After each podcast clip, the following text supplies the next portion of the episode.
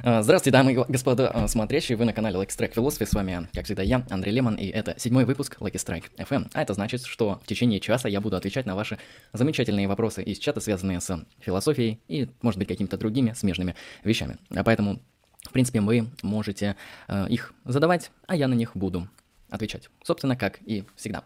Э, приветствую сразу людей, которых подошли. Там Стас Ваулин, Зак Дауман, э, Дес Дес. Всем приветствую, да, всех э, могу поздравить с наступлением зимы и еще чем-нибудь, даже не знаю. Наверное, сегодня какой-нибудь день цемента или день жареной э, луны, день вареного сыра. Ну, сами понимаете, вот эти мемы про дни. Вы сами можете мне напомнить, какой сегодня день. Так или иначе, пока вы задаете свои вопросы, можно будет мне поговорить на интересующие меня темы, а конкретно чем я последнее время в своей исследовательской сфере занимаюсь. В последнее время читал статьи по прогрессу философии, смотрел, может, какие-то новые аргументы есть, может, какие-то новые кейсы, э, вопросы там и так далее, но пока ничего интересного не нашел. Ну, в смысле, формулировки, конечно, хорошие находятся, но не сказать, что что-то фундаментально новое в этом контексте рассматривается или еще что-то делается, то есть э, разные позиции, довольно банальные. Есть прогресс философии, нет прогресса философии. Ну и, соответственно, тех, что защищают, что есть прогресс философии, говорят, что, к сожалению, он не такой большой, как в естественных науках, но это специфика философии, специфика философского исследования и так далее. В этом плане не думаю, что здесь какие-то новые споры, но освежить память, освежить память на уровне метафилософских концепций всегда мне лично интересно. Альтруизм или эгоизм, спрашивает Зак Дауман и задает вопрос, что эффективнее из этого для выживания.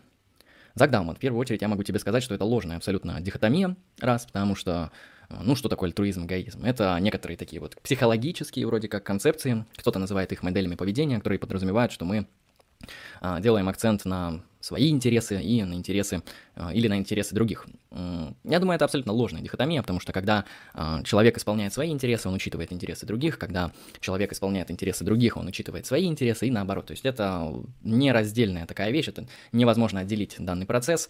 Человек, он просто по природе является существом, который живет в society, да, в комьюнити, в обществе, сообществе. То есть человек обычно, который не находится в сообществе, он либо им поддерживается, как, например, в случае с аутистами, да, ну, либо, как я показал, опять же, в том же самом случае с аутистами, он психически больной. То есть это отклонение от нормы. Так или иначе, человек, он всегда включен в социальные связи, он от них зависит, у него их может быть много, может быть мало, но так или иначе язык, многие навыки и интересные мысли, да, если он занимается философией, он приобрел, исходя из а, социального наследия человечества и много-много другого. Поэтому нельзя сказать, что эффективнее для выживания эгоизм или альтруизм. Я могу сказать тебе, что ты можешь выбрать нормативную систему, в той или иной этической парадигме, которая тебе ближе, и попробовать проверить ее на предмет того, насколько она хороша для выживания. Да, попробуй деонтологию, попробуй теорию божественных команд, попробуй утилитаризм и проверь, что для тебя а, лучше подойдет. На мой взгляд, лучше всего подходит а, этика добродетелей а, в разных ее ипостасях, ну, как минимум в ипостасях аристотеликов и самого Аристотеля.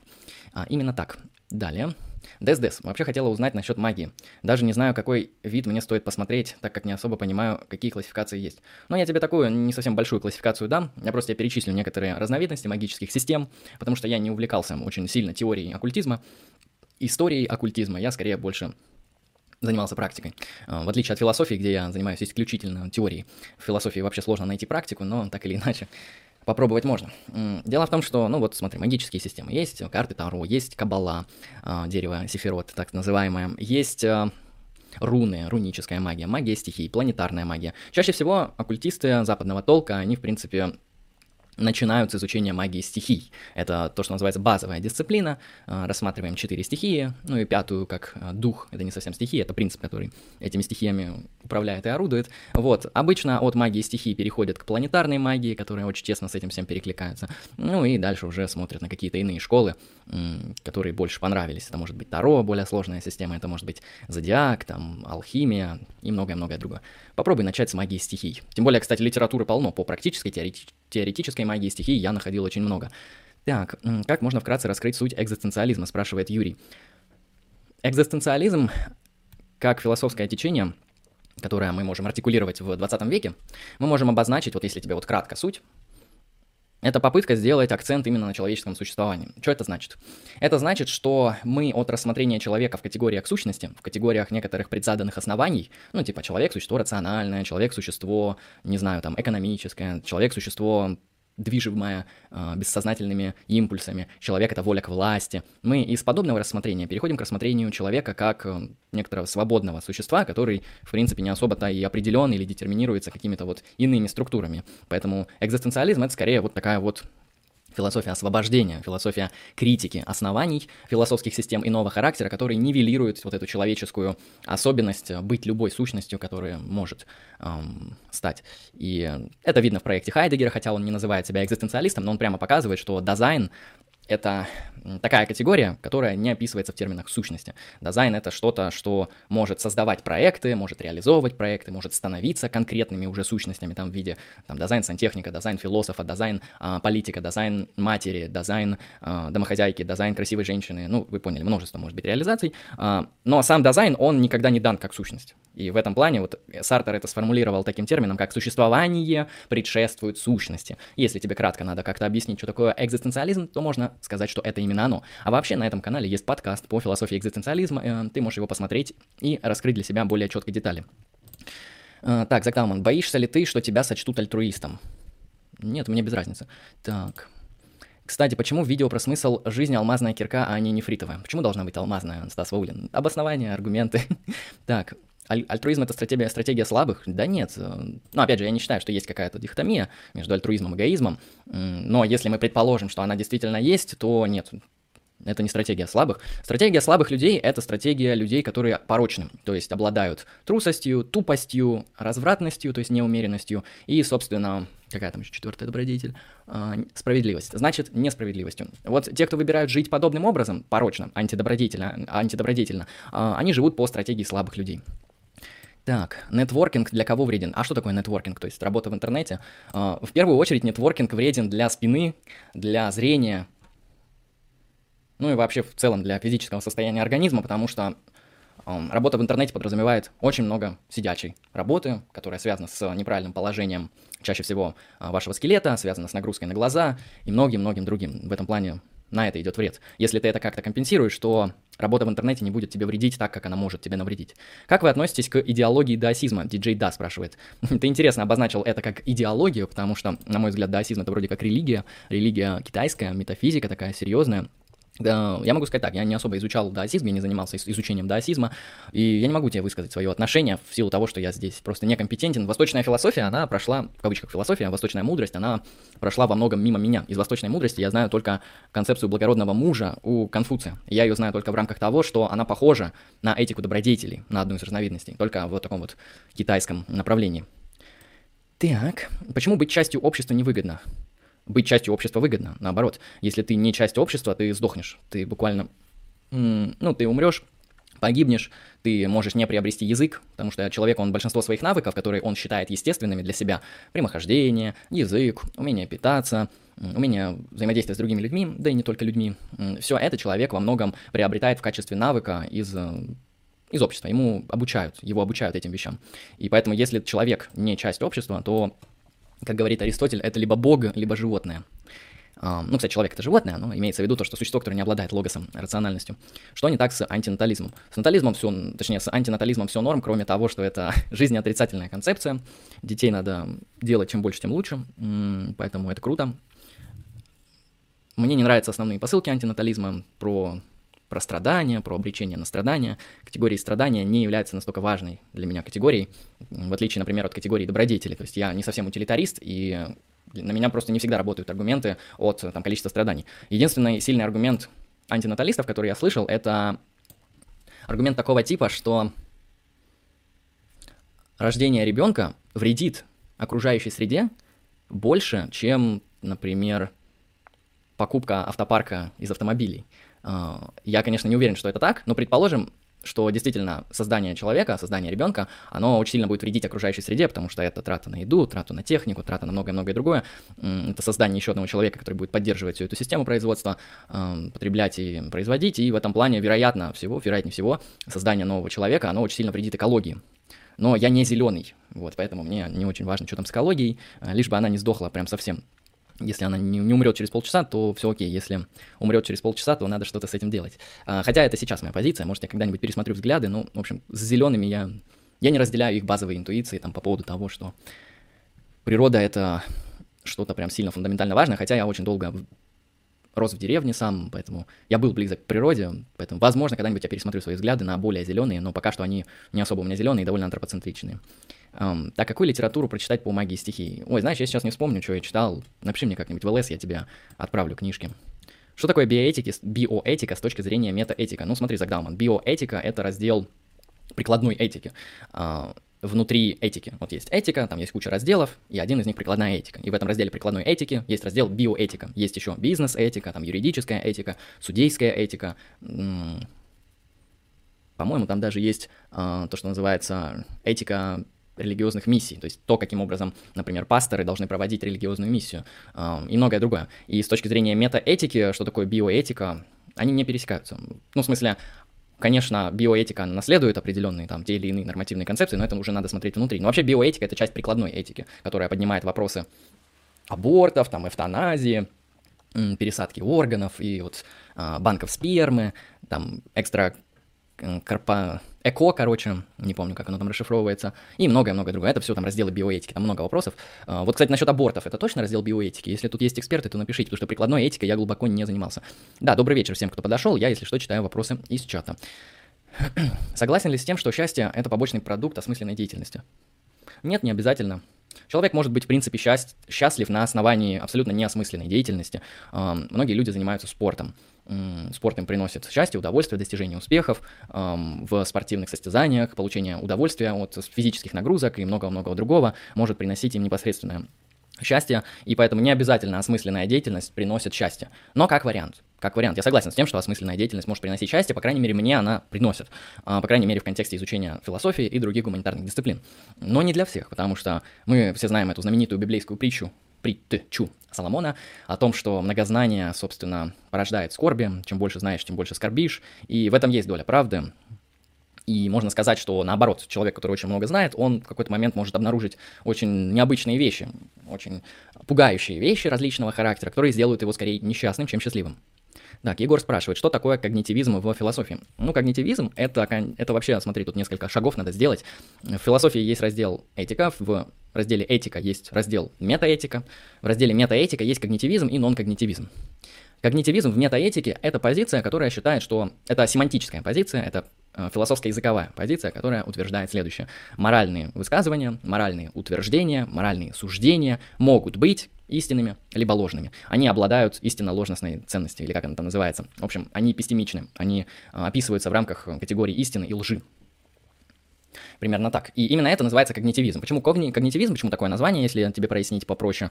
Потому что моральные суждения познаются. Ну, они когнитивно поддаются интерпретации с помощью ума. А, поэтому когнитивизм. Они могут быть истинными либо ложными на основании разных вещей, на основании там, моральных фактов и других множества и других, других иных различных метаэтических концепций, которые уже говорят нам не о семантике, а об антологии, моральной антологии. Потому что моральные факты — это вопрос моральной антологии в метаэтике.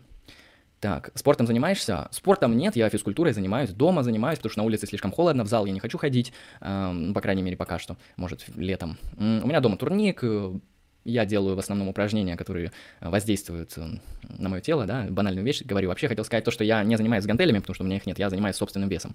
Вот, вот так вот. Что про Кастанеду думаешь? Спрашивает Ладомир. Читал? Да, читал. Не знаю, к счастью или к сожалению, потому что, ну, большинство людей, очевидно, отзываются о Кастанеде как о шизофрении. Э, я считаю, что Кастанеду рассматривать в контексте философии, в контексте что там еще, ну, науки, это, конечно, абсурд, это, ну, это абсолютный бред, это шизофрения. А Кастанеда — это мистик, который, можно сказать, создал такую вещь, как неошаманизм. Если тебе в оккультизме нравится шаманизм, то Кастанеда тебе подойдет. У Кастанеда описаны и, собственно, определенные мистические практики, которые часто встречаются в других школах эзотеризма, там, а, там точка сборки, вот это вот, а, размывание собственной биографии, там много их, медитации различные.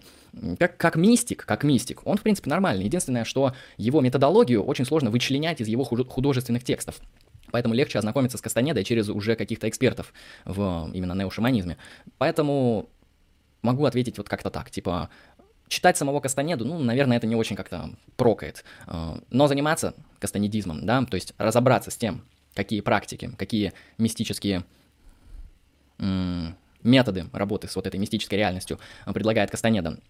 Если ты с ними разберешься, и ты можешь, в принципе, с ними работать оно не составит тебе проблем. Что-то я сегодня заговариваюсь, это, наверное, связано с тем, что я не выспался. Ой, утром меня разбудила какая-то шумная хрень, и, знаете, вот один-два дня не выспишься, и потом просто ментальная система, речевой аппарат, вообще все плохо работает, кошмар но все равно буду отвечать на то, что вы пишете. Um, так, детей хочешь завести? Ну, в будущем, да.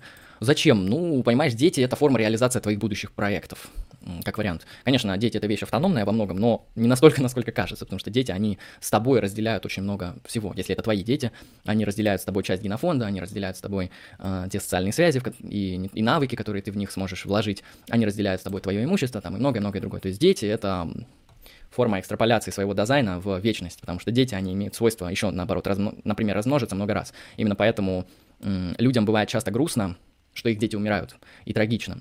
Даже если этим людям похуй на своих детей, им все равно трагично в силу того, что дети — это возможность э, такого некоторого метафорического э, продолжения себя в некоторых своих ипостасях и элементах в далекое будущее. И дети — это круто. Так. Эмотивизм актуален, на него кто не ссылается, кроме аналитиков. А, ну, очевидно, континенталы про эмотивизм ничего не знают. Я вообще не уверен, что континенталы так хорошо могут заниматься этикой, как аналитики. А, эмотивизм не актуален. Эмотивизм сейчас, эмотивизма буквально никто не придерживается. В принципе, нон-когнитивизм сейчас одна из э, маргинальных э, школ, э, одна из маргинальных ветвей в метаэтики, то есть большинство философов этических, они, да и не этических, вообще философов современных, аналитических, они придерживаются когнитивизма, там, если что, 77% примерно. И это данные десятилетней давности, сейчас, может, еще больше будет, а может и меньше, кто знает. И в этом плане эмотивизм, он после проблемы Фрейги Гича очень сильно пострадал. Ты можешь посмотреть, что такое проблема Фрейги Гича, на этом канале есть ролик, посвященный данной теме. Так. Заканчиваю читать «Государство Платона», пишет мистер Солярис. С чем посоветуешь ознакомиться далее? Ну, во-первых, я тебе после того, как ты прочитаешь «Государство Платона», посоветую написать эссе.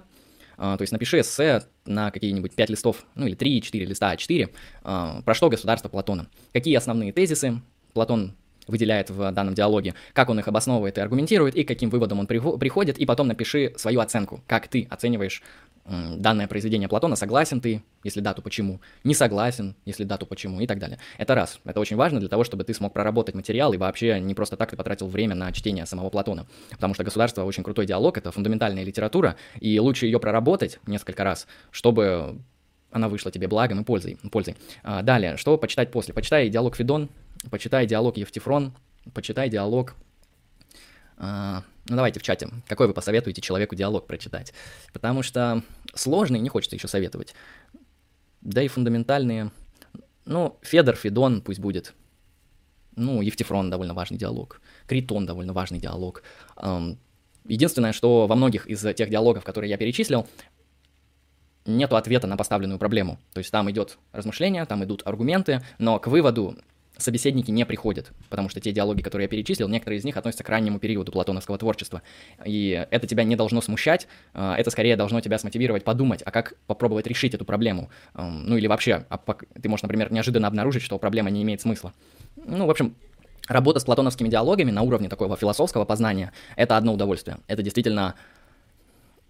Ну, подумайте, Платон открыл академию, Платоновскую академию. Эта академия просуществовала до 5 века нашей эры. Платон, напомню, жил в пятом веке, веке до нашей эры. То есть э, платоновская школа просуществовала тысячу лет. Тысячу лет, а, ну плюс-минус, да, скажем, 800-1000 лет, вот так, чтобы округлить эти даты всякие сложные. А, дело в том, что по факту вот целую тысячелетие платоновские диалоги просто изучались на уровне такого университетского образования. Люди приходили, разбирали диалоги, разбирали неписанное учение, а, приводили там аргументы, теории и многое-многое другое. Именно так выглядело античное образование, высшее. Я не знаю, что там со школами было, были ли они вообще. Так, дальше. Насколько наше поведение определяется гормонами? А, ну, сказать, что там есть причинно-следственная связь, например, у меня гормональный фон X, я с необходимостью буду делать Y. А, вот таких вещей, я думаю, нету. Но гормональный фон очень сильно влияет. Очень сильно влияет, действительно. То есть корреляция там буквально, я думаю, под 50%. Честно сказать, я не исследователь мозга, я не исследователь физиологии человека. Я знаю на своем личном опыте. Я вспоминаю времена, когда у меня были гормональные подъемы. И сейчас, когда ты анализируешь то время, ты понимаешь, что твое мышление, оно просто было сужено до какой-то херни, до какой-то очень странной вещи. И я понимал, что я, в принципе, мог не действовать как так, но почему-то не действовал. То есть э, гормональный фон очень сильно влияет, но насколько, как именно он влияет на принятие тех или иных решений, это очень сложно. Верифицировать это очень сложно, устанавливать здесь причинно-следственных связей явно не будет, но высокие корреляции явно есть. Ну, например, если у тебя неожиданно начнет вырабатываться адреналин в организме, то ты почувствуешь страх, возможно, ты покинешь то место, в котором ты находишься, с большой долей вероятностью, вот, ну или что-то такое. Ну, сам понимаешь, там по-разному это можно интерпретировать все. Что означает истина и ложно в этике? То есть существуют ли они независимо от человека? Ну, с точки зрения как раз-таки моральных реалистов, э, моральные факты существуют независимо от человеческого разума.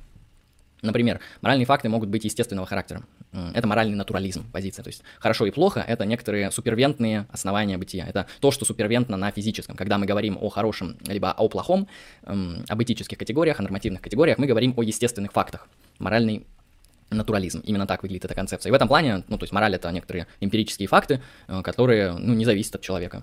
Какая разница, что ты там по поводу них думаешь, если это факт. Ну, это как, типа, э, есть факт, что стена слева от меня белая, независимо от моего разума, поэтому не субъективно. А, но есть метаэтические позиции, в которых моральные факты, они зависят от человека, либо от культурных условий. Они могут быть либо культурно определенными, либо они могут быть, собственно, нашим мнением определены. Это то, что называется моральный субъективизм и моральный э, культурный субъективизм. Вот. Культурный субъективизм и индивидуалистический субъективизм в метаэтике. Так, это когнитивизм, если что. Далее. Какие фундаментальные книги по философии вы можете порекомендовать?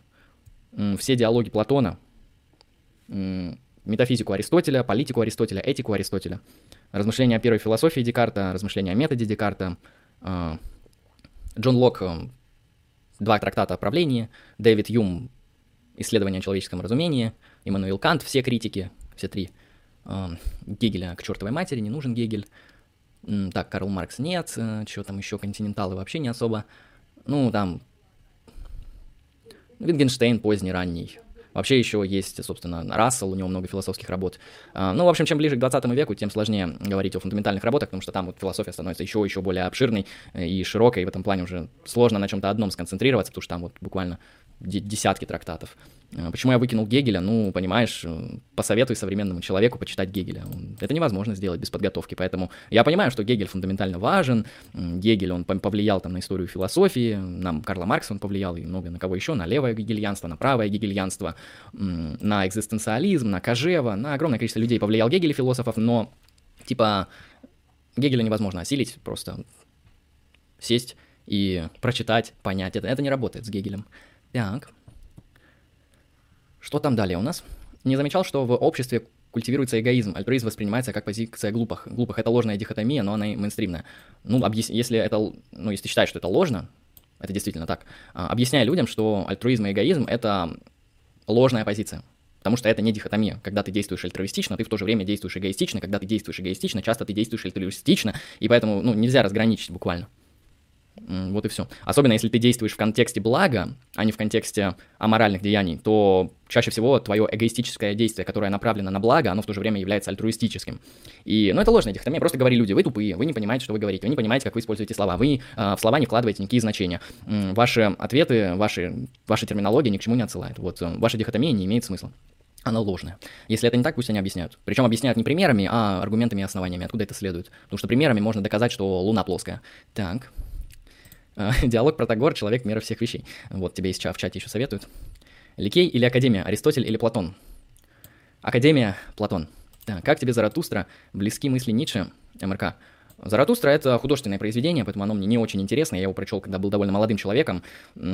Как художка, ну, пойдет. Я напомню, что оно написано на мотив такого евангельского текста, на мотив такого, знаете, поэмы. И в этом плане, с точки зрения литературной качественности данного произведения, многие филологи, многие эксперты языковые, особенно в немецком языке, они говорят, что это очень крутое произведение. Это не Фауст Гёте, конечно, что является, в принципе, шедевром э, не только немецкой литературы, но и вообще мировой литературы. То есть Фауст Гёте — это то произведение, которое вообще сложно превзойти.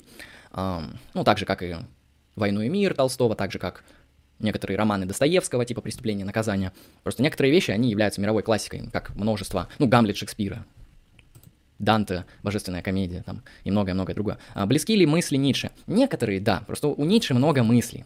Мне близок пафос борьбы с ресентиментом. Мне близок пафос того, что ну, вообще, вот вся критика ресентимента и концептуализация концепции ресентимента у Ницше, вот это все мне плюс-минус близко. Я это разделяю, я это принимаю, и я, может быть, даже этому следую. В остальном, сейчас мне не близки его позиции. То есть я, ну, скажем так, я еще разделяю концепцию того, что вот человека есть жизнь, да, и жизнь это, в принципе, фундаментальная ценность. Это этическая нормативная категория, а, которую не нужно никак оправдывать, она ценна сама по себе. И поэтому люди, которые нигилисты, dead inside, так называемые, алкаши, ну, вы понимаете, люди, которые портят свою жизнь, которые тратят свое здоровье, которые уничтожают свою социальную активность, а, свою витальность изнутри или снаружи, они не правы, потому что они совершают преступления против жизни.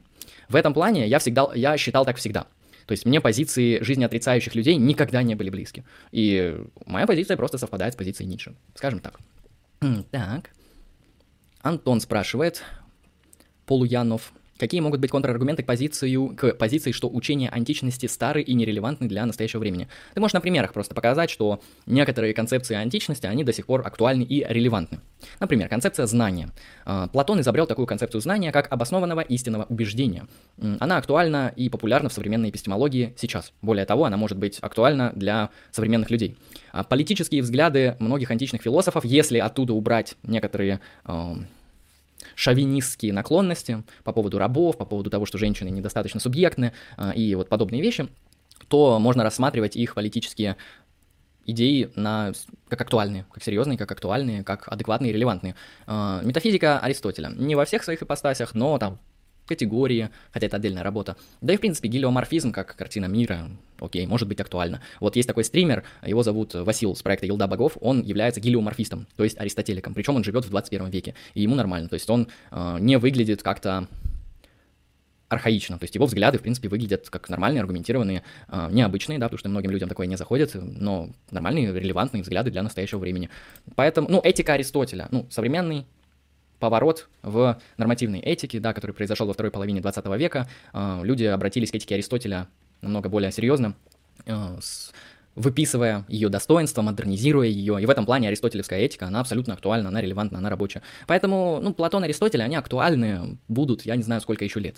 То есть многие их идеи, они, конечно, ставятся под сомнение, под критику, некоторые откидываются, некоторые нет. Ну, вот те, что не откинуты, вечные так называемые вопросы, они релевантны и сейчас. Вот знание, обоснованное истинное убеждение, концепция Платона релевантна. Так. Какова ваша позиция по закрытому вопросу эмпиризма и рационализма? Спрашивает Иван. А, я считаю, что позиция рационализма является ложной. Рационалисты — это лагерь в философии нового времени, который, нового времени, который считает, что у человека есть некоторое врожденное, то есть приобретаемое без опыта знание. Если мы начнем рассматривать, что имеется в виду, то мы имеем два выхода. А, либо это бессмысленная концепция, потому что мы ни о чем не говорим, либо таких знаний нет, и поэтому такая концепция ложная. Я считаю, что рационализм ложная концепция, потому что у нас нет врожденных знаний. Вот. А, все знания мы приобретаем с опытом. Далее.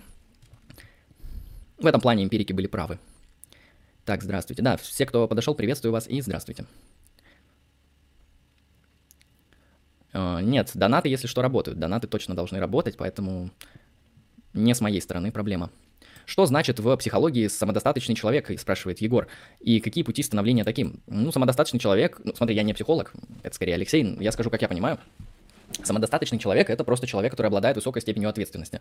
То есть это человек, который может самостоятельно распоряжаться многими вопросами и пр- проблемами, процессами своей жизни. Например, у него есть там своя работа, свое дело, свои социальные связи, которые он там сам для себя установил, либо считает их релевантными. То есть это человек буквально независимый. То есть самодостаточный человек, человек, который имеет высокую степень ответственности, высок, высокую степень эм, того, что он из себя может представлять, и на основании этого он приобретает то, что называется самодостаточный. Ну, типа, человек, который не, обла- не обладает данным свойством, это человек, ну, обычно это ребенок. Да? Ребенок, мы явно понимаем, что он не самодостаточный просто в силу того, что у него нет тех ресурсов, той степени ответственности, тех навыков, которые могут сделать его самодостаточным. Какие пути становления таким человеком?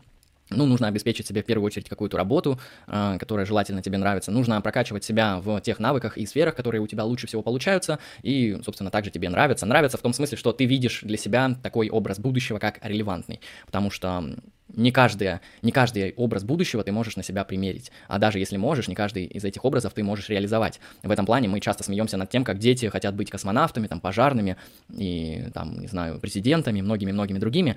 Они не понимают ту степень ответственности, эм, которую они хотят на себя взвесить. И в этом плане человек, который дает себе отчет э, в контексте того, что он может делать, что он не может делать, где он способен что-то делать, где не способен, это также важно. Поэтому рациональные основания, социальные основания в виде друзей, работы, окружения ну и также внутренние навыки в виде навыков э, добродетели, в виде навыков исполнения той или иной работы на высоком уровне, в виде навыков, ну не знаю, вождения машины, если ты таксист, э, умение хорошо, красиво говорить, если ты человек из какой-то социальной сферы, умение писать научные работы, если ты ученый и так далее.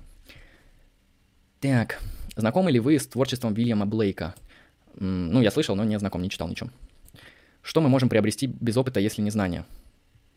Навыки можно без опыта приобрести? Нет, нельзя. А с опытом мы приобретаем только опыт. Ну, смотри, опыт — это то, что вот я наблюдаю, то, что я могу делать в своей практике. Вот я могу двигать телефон, я могу им пользоваться, я могу запоминать, какая функция что означает и многое-многое другое. Все это результат, собственно, работы опыта и опытных структур, а, результат перцепции. И навыки в виде там, обучения, например, навык подъема штанги я приобретаю на опыте.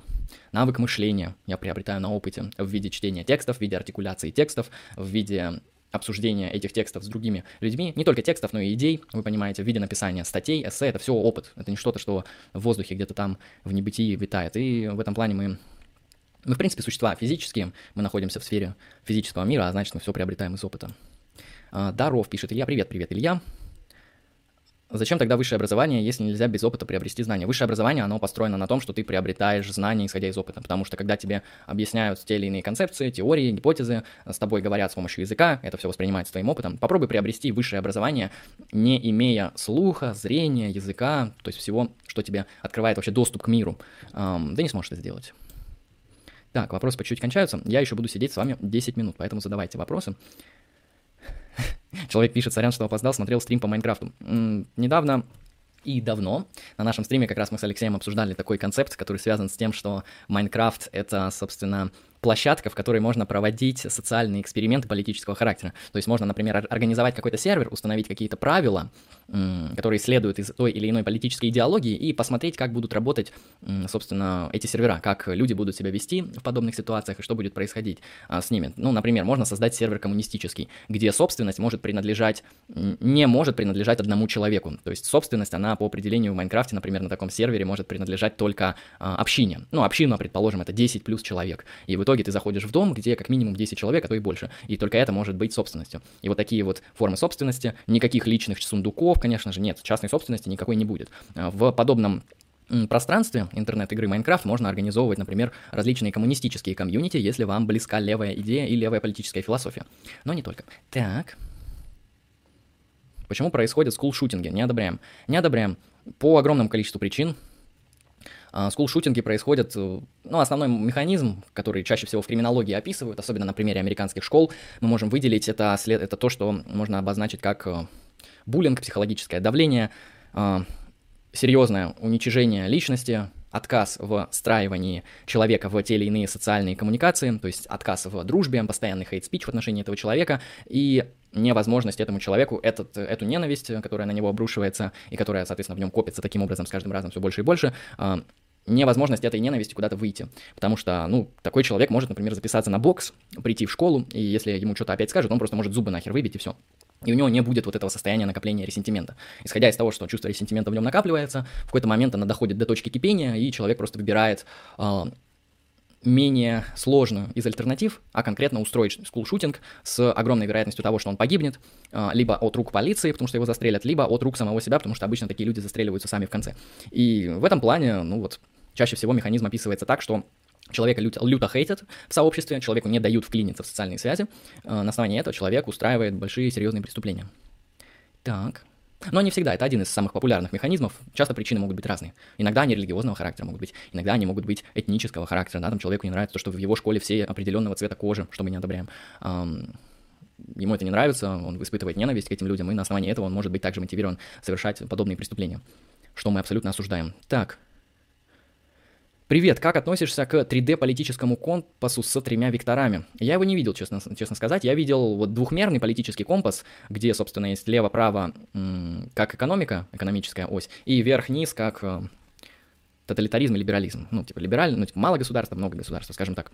В этом плане, а, я считаю, вообще любой политический компас это помойка. То есть неважно, насколько он будет крутой и эффективный, хоть там будет 20 осей, а, попытка впихнуть вообще политическую идеологию в компас – это заведомо проигрышная стратегия. Потому что если вы позанимаетесь политической философией, вы увидите, что никакая из политических философий, начиная от античности, заканчивая современными спорами коммунитаристов, либертарианцев и эгалитаристов, ну а также аналитических марксистов, она просто не вписывается в координаты. Ну, либо непонятно, насколько их там вписывать. Типа, э, Сталин, он более авторитарный, чем Ленин. Да, ну насколько? На, на, на два шага или на три, или на 43. В этом плане политический компас — это что-то, что может помочь человеку разобраться с огромной сферой политической философии. А, ну, немножко как бы натолкнуть его на что-то. Но вообще деление на левых и правых — это помойка. Вот запомните, если вас, вас назвали левым или правым, шлите этого человека а, к чертовой матери, потому что он не знает, что он говорит. Либо он говорит херню из политического компаса, которая не имеет отношения к реальной политической философии, либо он в этом плане... Он вешает на вас ярлык, как на политического врага, для своего удобства, то есть он производит манипуляцию. Поэтому тоже шлите его к черту. А, политические споры не проводятся в контексте разграничения левых и правых. Политические споры идут по существу. Например, человек говорит, я выступаю за свободу слова, а другой говорит, политический философ, я выступаю против свободы слова. И они приводят аргументы. Почему нужна свобода слова, почему не нужна свобода слова. Коммунитаристы, как они спорят, спорят с либертарианцами? Они не говорят, ты левый, ты правый. Коммунисты, ой, коммунитаристы, коммунитаристы, учтите, ну то перепутаете. Коммунитаристы считают, что на человека влияет э, множество а, элементов, помимо его индивидуальности, его свободной воли. На него влияет, собственно, включенность в социальные связи, включенность в религиозную или культурную традицию, а, семья э, и многие, дружба, другие институты, собственно, наличие навыков и добродетелей, которые вырабатываются очень таким кропотливым трудом. Все эти элементы, они влияют, собственно, на э, человека. И в этом плане человек не является вот такой вот чистой доской со свободной волей, как это может постулироваться в некоторых либертарианских антологиях, где человек — это вот такое абсолютно свободное существо, у которого есть вот это право на самопринадлежность, и все. Э, нет, комментаристы показывают, что не все так однозначно, друг мой, вот тебе аргументы. И говорить, что кто-то левый, правый, это что-то, что не относится никаким образом к философии политики. Это относится к политической идеологии. То есть, когда мы вешаем ярлык на врага, чтобы его было легче уничтожить. А, ну и когда на нас вешают ярлык, чтобы по нам было легче попадать и стрелять. И в этом плане, если вы хотите разобраться в какой-то политической идеологии, а, а точнее политической философии на уровне истины, понять, какие аргументы лучше, какое социальное устройство лучше, то вам эти дихотомии лево-право, там, на Донбасс, на Украину и прочие-прочие дихотомии, они вам будут мешать, избивать вас. Просто читайте политический трактат того или иного философа политического и смотрите, с чем вы согласны, с чем вы не согласны. А, хороши ли его обоснования, когерентна ли его система, а, как это может соотнестись с практикой и так далее. Далее. Скоро буду заканчивать, поэтому сейчас буду делать блиц по вопросам. А почему весь этот буллинг происходит? Есть, есть ли какие-то причины? Вот это я могу, это сложно сказать, Егор, потому что м, сложно выдать общий ответ. Это связано с большим количеством факторов, начиная от религиозных, этнических, культурных, э, этических в виде того, что у человека нет добродетели, ну или просто у него внешность плохая. То есть там огромное количество факторов, которые могут влиять. И нужно смотреть в конкретных ситуациях. Согласен ли ты с утверждением, что дуэли должны быть легализованы? А, нет, если это летальный дуэль, где человек стопроцентно, ну или, ну, то есть дуэль на огнестрельном оружии, где человек с большой вероятностью погибнет. Вот я против такого, потому что, ну, очевидно, это угрожает жизни. То есть я не против легализованных, например, ММА, бокса, там, борьбы и других боевых видов искусства, потому что там, в принципе, летальный исход, он менее редок, э, не так часто происходит, как, собственно, в дуэлях. Поэтому дуэль нет, Дуэль — это вот, деонтологический, в принципе, ужасный институт, на основании которого люди просто будут по тупости дохнуть. Эм, такое, конечно же, нужно запрещать и ликвидировать. Если сделать дуэль на уровне какого-то нелетального, то есть, например, у людей есть спор, вопрос, они его не могут решить аргументами, они его хотят решить силой. И они такие, например, го на поединок, или давай страйкбольную партию. Ну и, предположим, правила страйкбольной партии таковы, что если в тебя э, попали три раза с страйкбольного оружия, то все, ты проиграл. Если дуэль в таком смысле, то вообще у меня нет проблем. Но если дуэль, как, э, собственно, в имперской России, от которой сдох Пушкин, царство небесное, то нет, конечно. Так, что-то еще?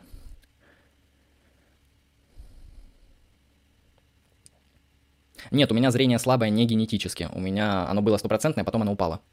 Потому что я за компьютером много сидел, много... я много читаю, оно падает. Какие советы дашь для прочтения Нехамаховой этики? А, знаешь, там не надо давать никакие советы, довольно простая книга, просто начинаю ее читать, она написана в таком прикладном стиле, то есть здесь сложно дать какие-то советы. Аристотель сам все проясняет, Аристотель объясняет, как он использует слова, что он там имеет в виду, и как нам поступать правильно, что такое благо, что такое евдемония, что такое дружба.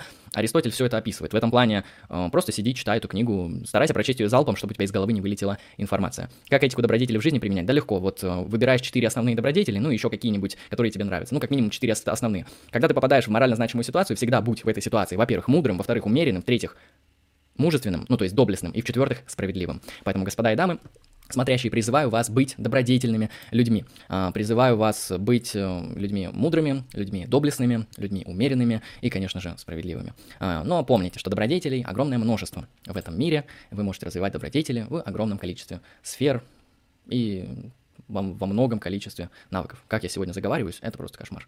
Так или иначе, всем спасибо за внимание. Мы отсидели час. Это был седьмой выпуск Like Strike FM. С вами был я, Андрей Лемон. Подписывайтесь на группу ВКонтакте и на YouTube канал. А, всем спасибо за внимание, всем удачи и всем пока.